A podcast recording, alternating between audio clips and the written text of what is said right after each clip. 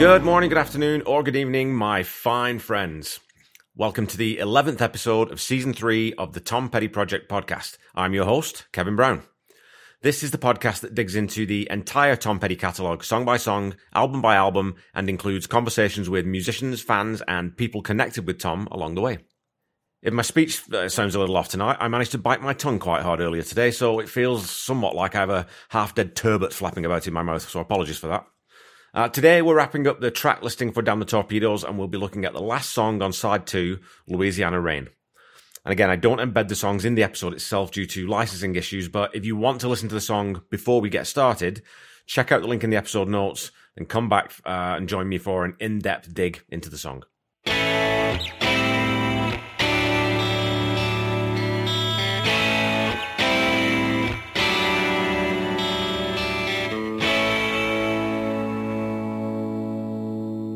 Louisiana Rain was originally recorded during the sessions for the precursor to the Heartbreakers' first album when Denny Cordell was still trying to push Tom towards being a solo artist, working with session players.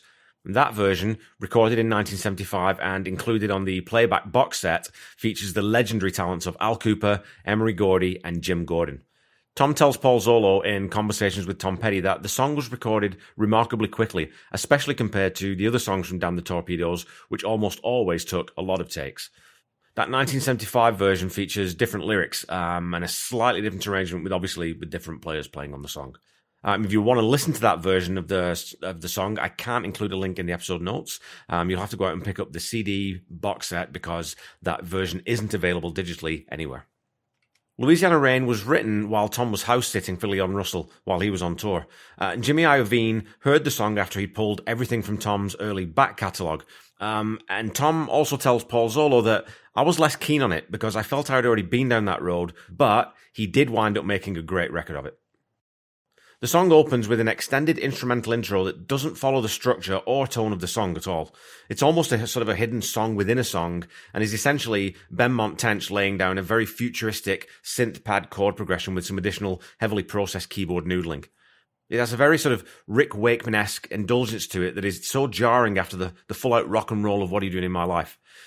This intro piece fades out completely at the 56-second mark before we hear an aborted count-in, a little chuckle, and then sort of an indistinct phrase that sounds something like, as they say, and then there's something there that's a bit mumbly, and before Tom brings the song in on a 4-count.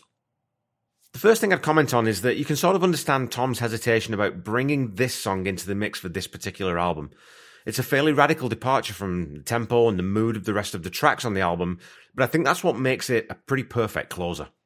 After the band has rocked your socks off for the previous half an hour, Louisiana Rain lets you breathe and relax into the end of the album.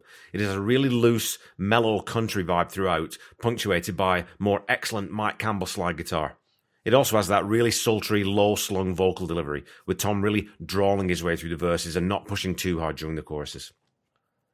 What I'll call the intro proper is a straight-up country hook with a nice twangy slide part from Mike and accompanying piano part from Benmont, which drops us into the cool halftime beat of the first verse after a very short 4 bars. One of the very first things I noticed about this track is that Ron Blair's bass tone is so clean and clear. And because there's no rhythm guitar through those first 9 bars of the first section of the verse, you can really hear those bottom-end notes sitting on top of that kick drum pattern. It's very simply played. We're hearing Benmont's organ mixed nice and low and some very simple, clean couplets of notes, which I suspect are Benmont again on either an electric piano or a sort of a keyboard patch of some kind. Doesn't quite sound like a guitar in the way the attack comes across, so I'm pretty sure it's Benmont playing that part, but again, I'd have to ask one of the Heartbreakers or one of the engineers. If I ever speak to Shelley Yakus, maybe I'll ask him. The organ then builds us into the second half of the verse by swelling a little into that G7 chord in the 9th bar. And then it drops us into C rather than G to start the second half of the verse, and again is played an octave higher, and I think likely on a synth pad, which gives it an almost sort of, it's almost like a church organ type of sound.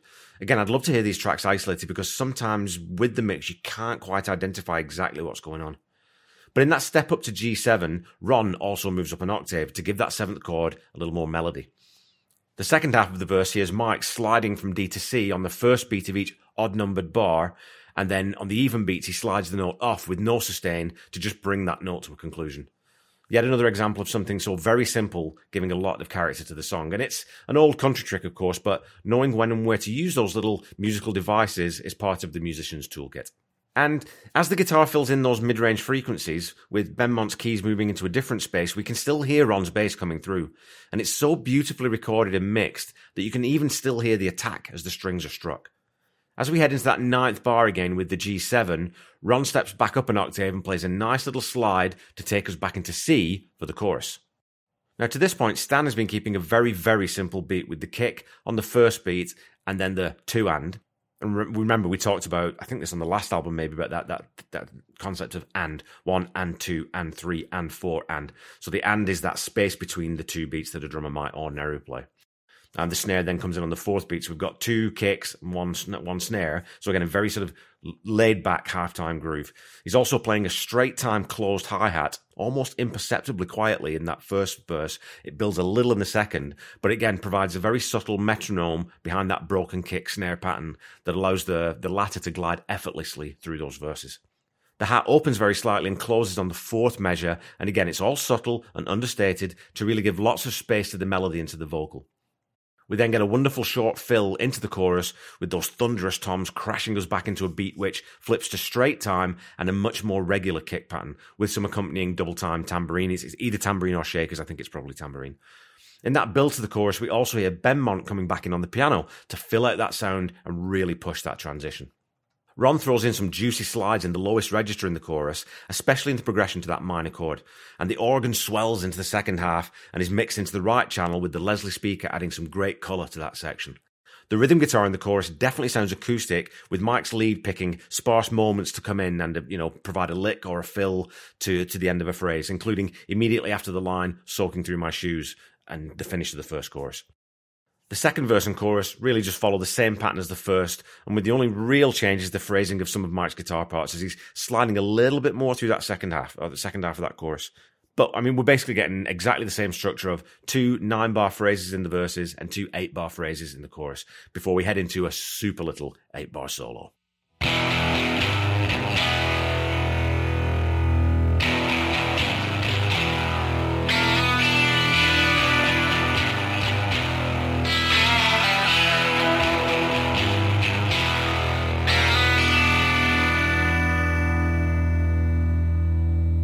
Alrighty, it's time for some Petty trivia. Your question last week was this: in which country did Damn the Torpedoes achieve its highest position? The answer is New Zealand, where it peaked at number 1 and was selected at number 3 in the year-end chart. Tom and the Heartbreakers only played 3 gigs in New Zealand on May 6th, 8th and 9th of 1980 in the cities of Christchurch, Wellington and Auckland. I'd be interested to know why the band didn't tour too often outside the US, as this was definitely not the norm for most major acts at that time. Your question for this week is as follows: at which legendary San Francisco venue did the Heartbreakers enjoy a 20-night residency between January 10th and February 7th of 1997?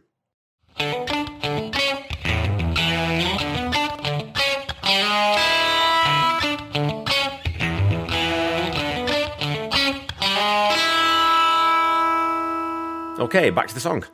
Let's talk about this wonderful little understated solo. The first 4 bars are pure country slide guitar with a second slide guitar part sitting just underneath. And I'm not sure if that second part would have been Tom accompanying Mike live off the floor or whether it was a Mike overdub. I'd guess it was the latter because I don't really remember seeing Tom play slide guitar in a concert ever, so I don't know if that was part of his sort of his armory.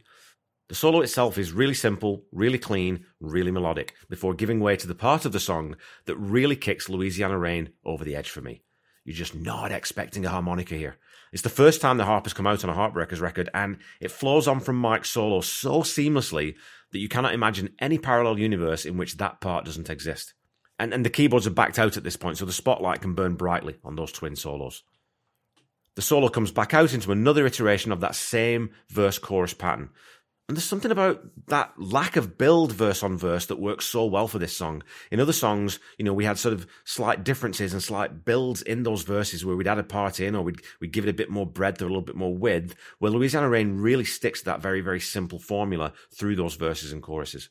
And I think what it does is it really allows that change from sort of you got that G7 into C for the chorus on the words Louisiana Rain, you know, and he allows that to become the heavy hook of the song.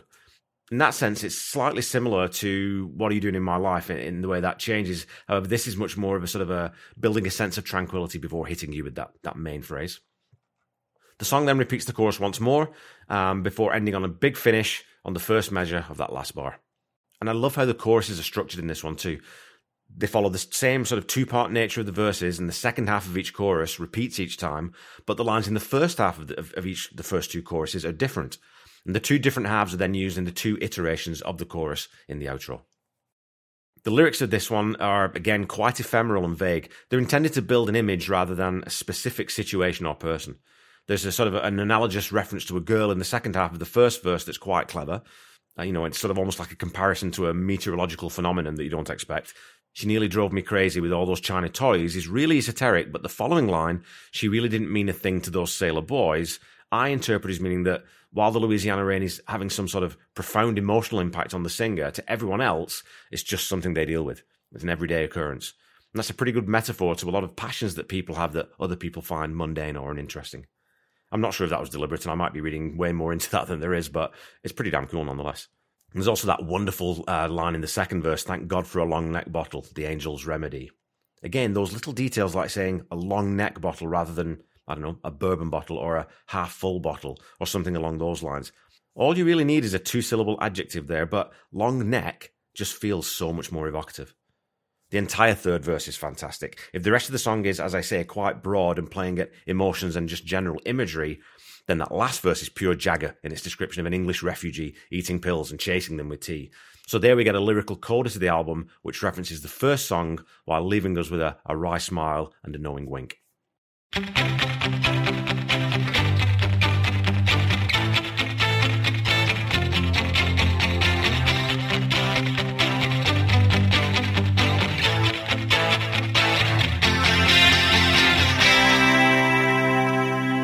Okay, folks, that's all for this week.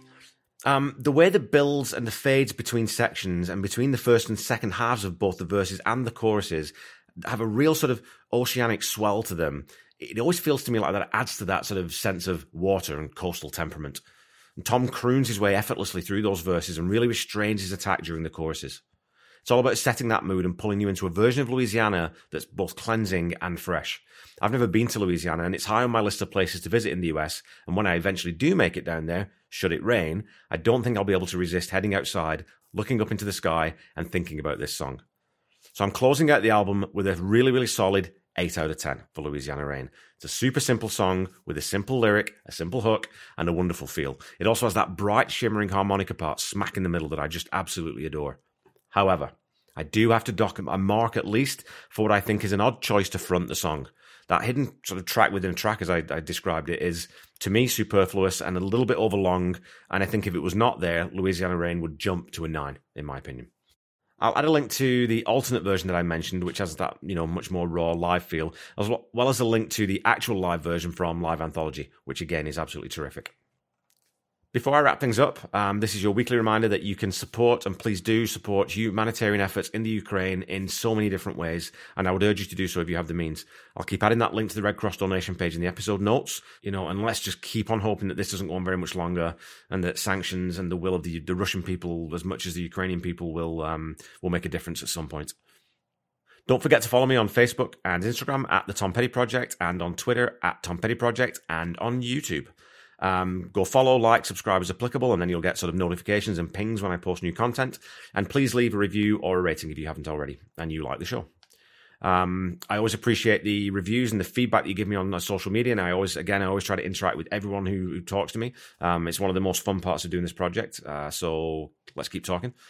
Again, a reminder, the Tom Petty Project is not affiliated with the Tom Petty Estate in any way, and when you're looking for Tom's music, please visit all the official channels, including the Tom Petty YouTube channel, to try to find what you're looking for. And again, go to TomPetty.com for official merchandise.